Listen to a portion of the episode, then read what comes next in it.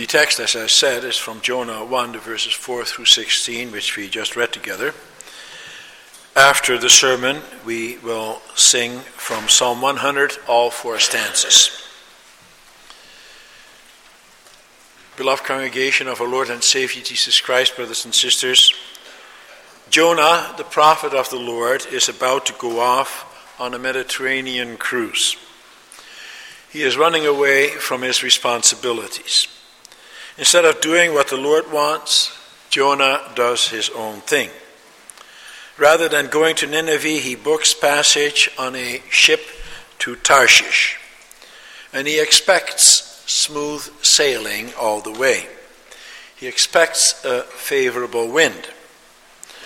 Why do you think that Jonah is escaping?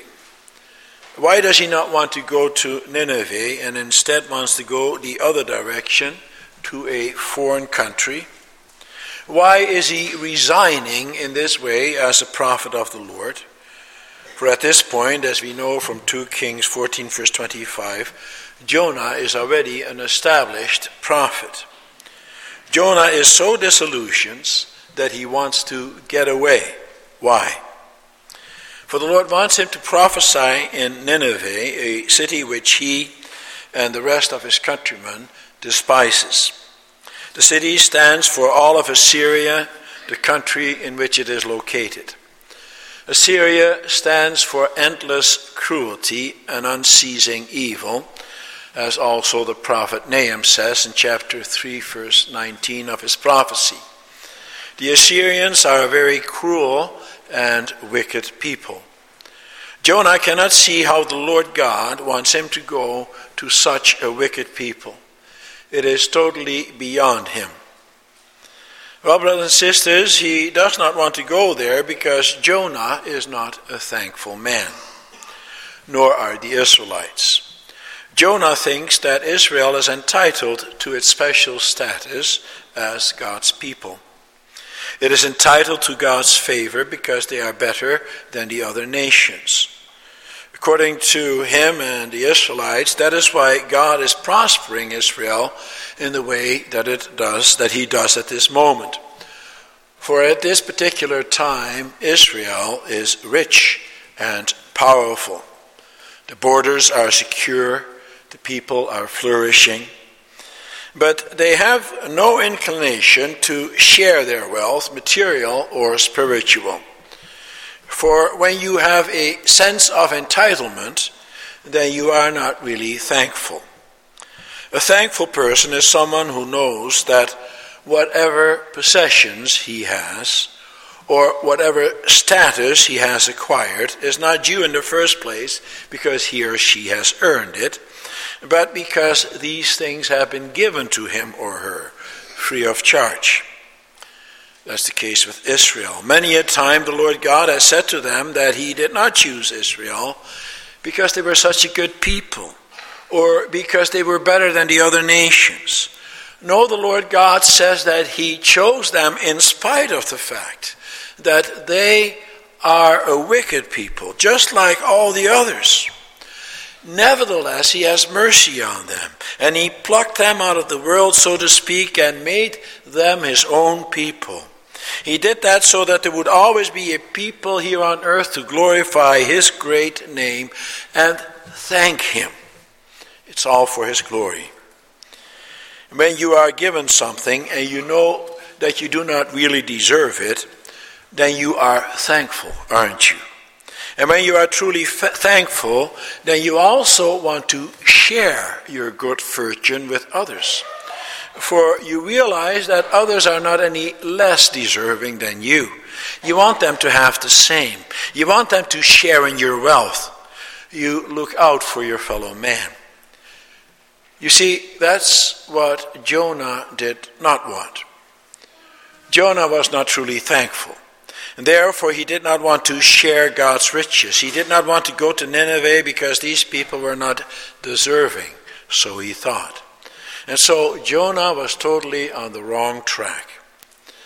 But when that is the case, then the Lord has a way of humbling us and of reminding us that whatever we receive, we receive from His hands, only out of grace, free of charge.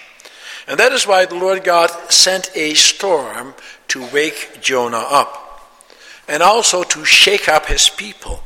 For this prophecy of Jonah was especially meant for Israel, to wake them up from their self righteous and selfish attitude, to have them repent. Let us listen to the preaching of God's Word as I've summarized it on the following theme. The Lord sends a storm to wake Jonah up. And then we will see how that storm progresses and how the story progresses and the points that I've chosen. We see, first of all, that the storm begins. Secondly, that the storm continues. Thirdly, that the storm worsens. And finally, that the storm ends. The storm begins. As I said, Jonah gets on a ship that is to sail to Tarshish. It appears that this ship is not a very large one, it's only, it only has a small crew. Since we do not read about any other passengers, it is most likely that Jonah is the only passenger on this ship. And it is surprising that the crew does not know his identity. You would think that since they are going to spend some time together, that they would mingle amongst each other and make some small talk, where they come from, where they are going, and so forth. But none of that happens. Jonah wants to stay on his own. He doesn't associate with them or mingle with them. No doubt, Jonah does not consider these people worthy of his attention. Also, Jonah does not want to draw attention to himself. And so instead he goes down below and he settles down for a little nap. He wants nothing to do with them. I wonder if we at times have a similar attitude. That we think that the Lord God is more concerned about us than with the rest of the world. After all, we are his people. God's concerned more with us than with others. The truth is, however, that God is involved in all of his creation and that this whole world needs to be redeemed. And that is because all men, no one excluded, have sinned. And that includes his covenant people. That includes you and me. As David says in Psalm 14, verse 3 All have turned aside, they have together become corrupt. There is no one who does good, not even one. It is only because of God's grace that we are his people. There is no other reason. And if we think otherwise, then the Lord God has a way of waking us up to that truth. For we cannot hide from God, who is the truth. We cannot hide in our own little corner of the world. That's what Jonah thinks. He thinks that if he leaves Israel, that then he leaves the realm of God's kingdom. But is that really true? No by going to Tarshish, all he is doing is going from one end of God's dominion to the other. For the Lord God rules the whole universe. There is no corner in the world anywhere where you can escape from him. He is everywhere, as we also know from Psalm 139. Jonah hates the Ninevites, and he hates all the Assyrians. And he thinks that God does the same. But do you know what hatred does, brothers and sisters, boys and girls? Hatred makes you blind. Hatred gives you a distorted picture of God. Hatred makes you blind, especially to your own sins and to your own shortcomings. Hatred makes you focus on others and their inadequacies. But the Lord wants to lift the scales from the eyes of Jonah. He wants to open his eyes. And that's what he wants to do for all his covenant people. For it may well be that even though at this time Israel is a very wealthy nation with secure borders and everything going well, the truth is that there is something seriously wrong with the spiritual condition of this nation. The people are not living out of thankfulness to God. And therefore, within another 40 years of this prophecy, the northern kingdom all ten tribes of them will be sent into exile, never to be heard from again. For unlike Judah, the southern kingdom, these ten tribes will never return from there. They will eventually be absorbed into the heathen nations and stand condemned together with them. The book of Jonah is given as one of the last warnings to that wicked nation to repent from their sins, from their smug self satisfaction, from their self righteous attitude, as if they are better than anyone else, as if they are not in need of repentance. And so, what does the Lord do? Well, the Lord does not want to leave Jonah in his blinded state of mind. Jonah's ordeal serves as a warning to all of God's people, and he wants to give them every chance. And therefore, the Lord sends Jonah a great wind, as the text says. The Lord God is going to shake him out of his sleep. It is such a mighty tempest that the ship is threatening to break up. God makes his presence known in the wind to Jonah, the child of God, who is trying to run away from his heavenly Father. Brothers and sisters, boys and girls, that is how God deals with his covenant people, with all of us. He also sends us a wind when we need to be woken up from our deadly sleep.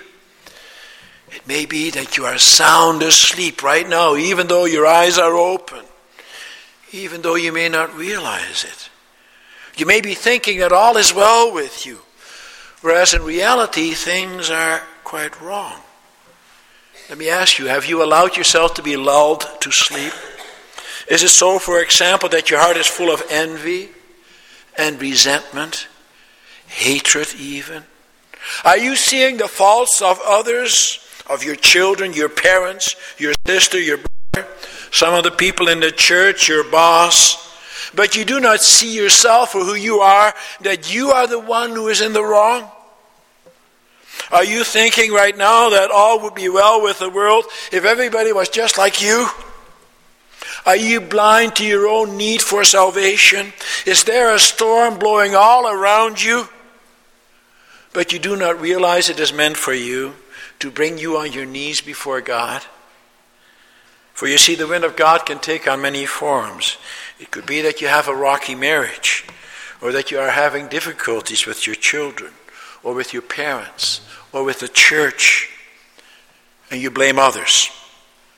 It could be that your finances are in shambles, and that you are afraid to lose everything, but you blame all your problems on other people and on your own specific circumstances without realizing that whatever wind the Lord sent your way, He does so to shake you up, to bring you on your knees before Him, to repent from your sins, to teach you to trust in Him. The Lord wants to use these things to wake you up, to bring you and me to our senses. He wants us to constantly examine our lives in the light, in the light of His Word and Spirit. If you are about to lose earthly possessions, or if you are experiencing ill health, the Lord does these things to test you, to test your faith. Are you standing the test? Or are you sound asleep through all this? Well, wake up. See the power of the Lord. See God's hand also in these things. See that whatever adversity comes your way, that He wants to use that for your good, to lead you to Him. For he has a way of confronting you and me. The Lord also confronts Jonah with a great storm.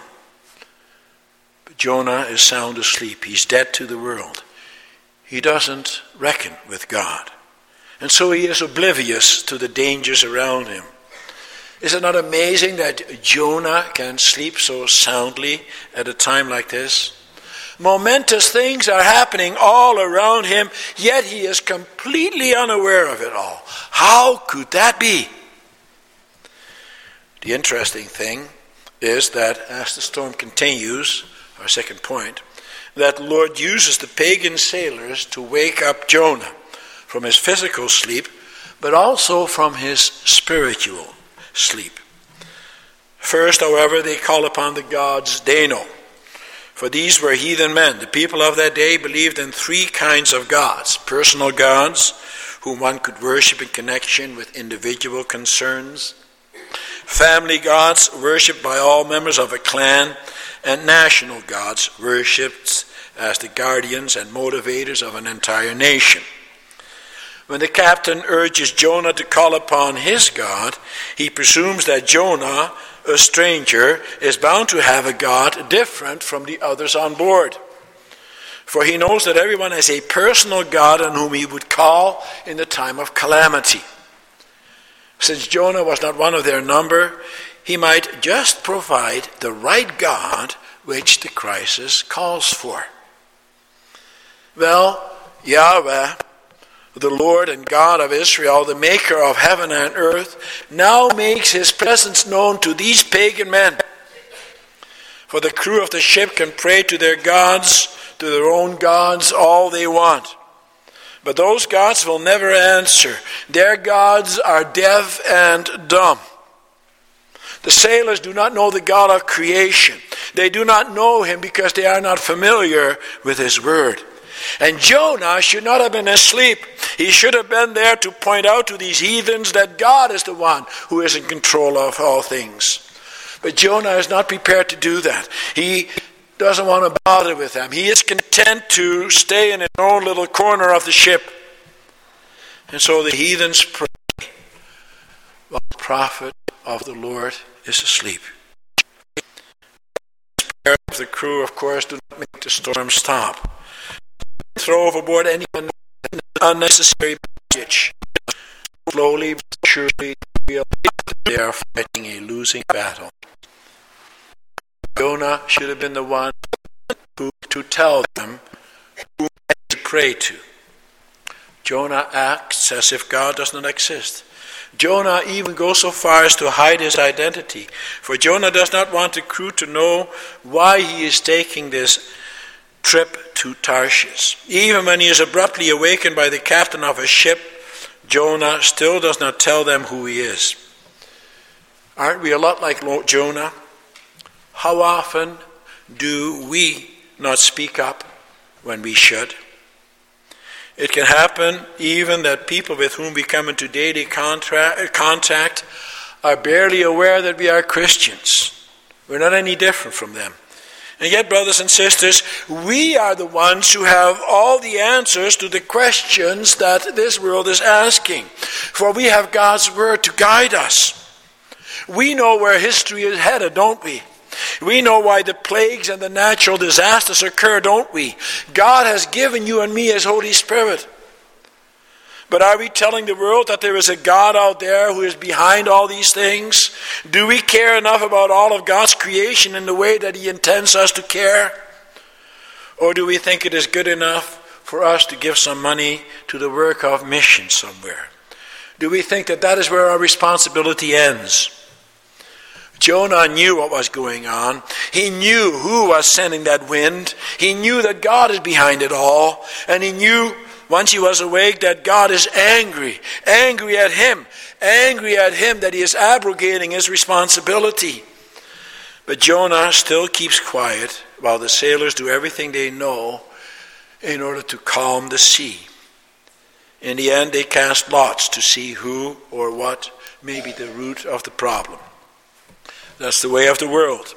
When unbelievers are confused about what is happening around them, they will clutch at straws and even rely on chance in order to make some sense out of this world.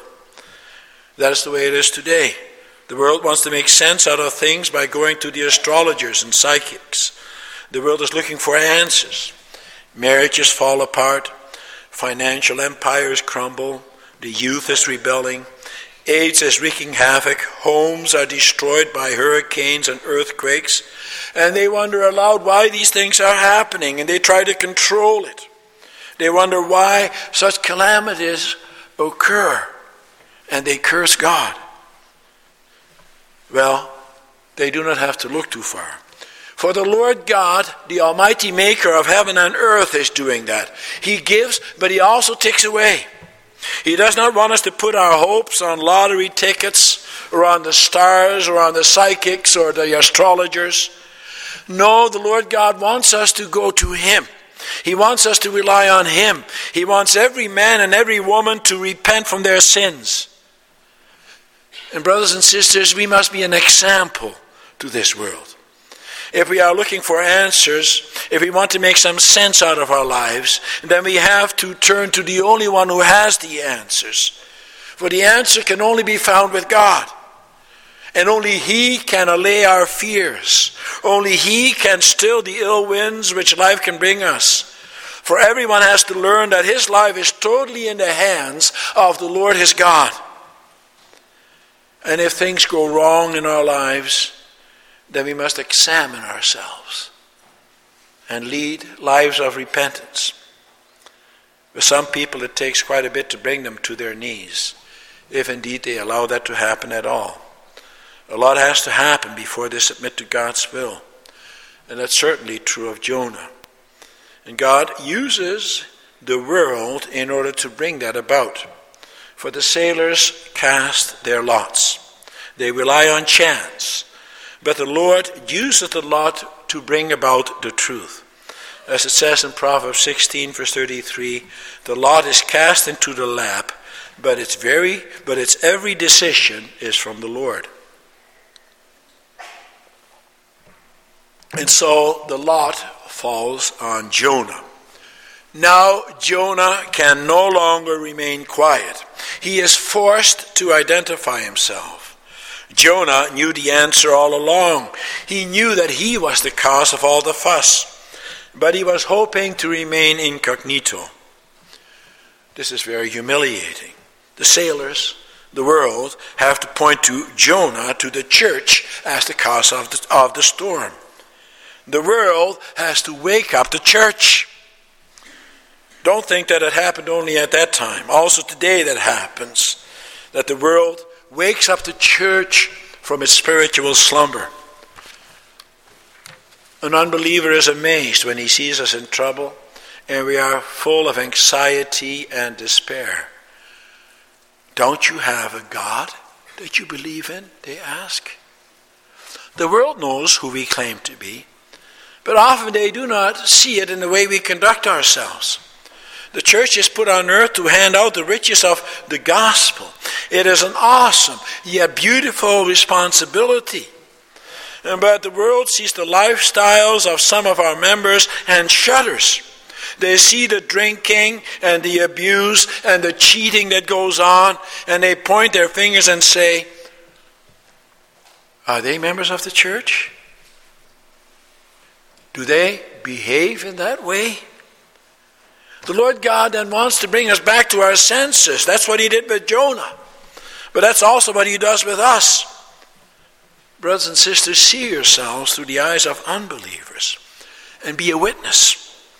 As soon as Jonah identifies himself, there is a remarkable change in the sailors. Whereas at first the sailors, at first when the sailors encountered the storm, we are told that they were afraid. Now the text tells us that they are terrified. At first, they were afraid only because the ship was rocking. Now they are afraid not because of the wind, but because of the power behind the wind. They wake up to the fact that there is a living God out there. He is the God of creation. And they realize that they cannot stand up to such a power. Oh, they try. They row against the wind, but they don't succeed. For no one can stand up to the power of God. And that is the message that Jonah should have been given to them in the first place. You cannot stand up to the power of God, the true God, the only God. Let me ask you, brothers and sisters, what about the storms in your life? What's happening? When they come, do you then try to row against the wind in your own strength? Well, you won't get anywhere. You will never make it to shore. Give God the reins in your life. Do not confess Him just with your lips, but also put your trust in Him. When the sailors began to question him, Jonah did nothing more than just speak about his God. And that is because Jonah only served them outwardly. And that is clear from the way he answers the mariners. He says, I'm a Hebrew, and I worship the Lord, the God of heaven who made the sea and the land. Whereas earlier in the chapter, the word for God, Elohim, was used, which is the word also the heathen used for their gods. Now Jonah uses his special covenant name. He uses the word Yahweh. Jonah is forced to admit that the God who made the uh, covenant with him and the rest of Israel, that he is the one who did this. Jonah has to admit at this point that not his life, but also the lives of the heathen sailors are in the hands of that God. The God who made heaven and earth and all that is in them. Their lives are totally at his disposal. And that is the message that not only those heathens have to receive, but also Jonah and the rest of Israel. Jonah knows that the game is up. The storm is worsening. The third point. He can no longer remain on board. He must sacrifice himself and allow himself to be thrown into the raging, into the raging sea. But make no mistake about it, brothers and sisters. Jonah does not do this because he loves these sailors so much that he wants to spare their lives. No, in that regard, the sailors are an example to him. They do everything to keep him alive. They care about him more than he does about them. Even after they are told that the only solution is to throw Jonah overboard, they still try to see whether or not they can spare his life. Only once it is absolutely clear to them that they have no other choice, do they throw him overboard. And now Jonah allows himself to be thrown overboard because he has no other choice. He knows that he would die anyway. But Jonah still hasn't learned his lesson. And, brothers and sisters, that's the point which the Lord God wants to bring all of us. He wants to bring us to that point in our lives where we have cast off all our earthly possessions until we have nothing left. At least in our own minds, that we know that our treasure is with God, not here on earth. The Lord wants to strip us naked if we don't have that kind of attitude so that nothing in this life will weigh us down anymore, so that we can go to Him with empty hands, as we have to do at all times. And only once you do that, brothers and sisters, can you enjoy this life, for then you are freed from the tyranny of possessions.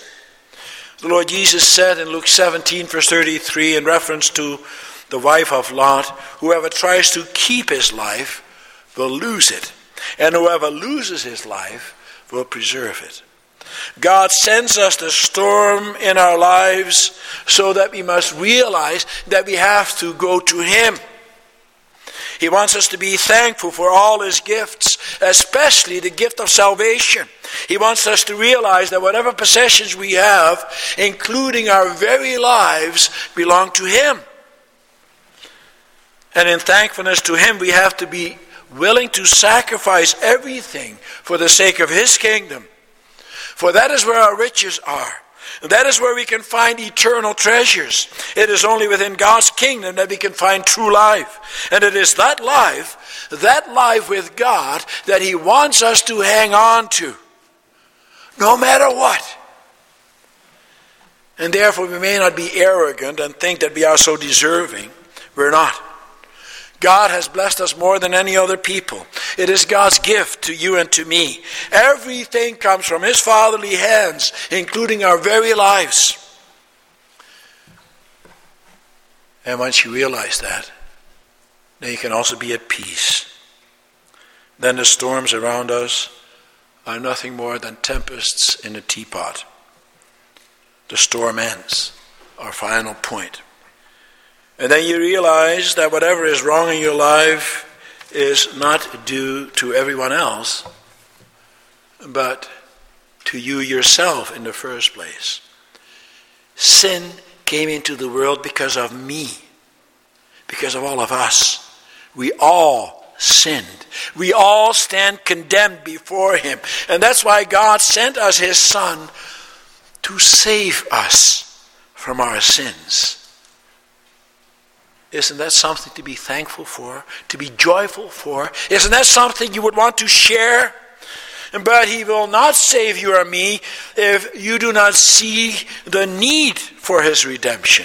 If you think that everything is everybody else's fault, he will not save you or me if we are not truly thankful.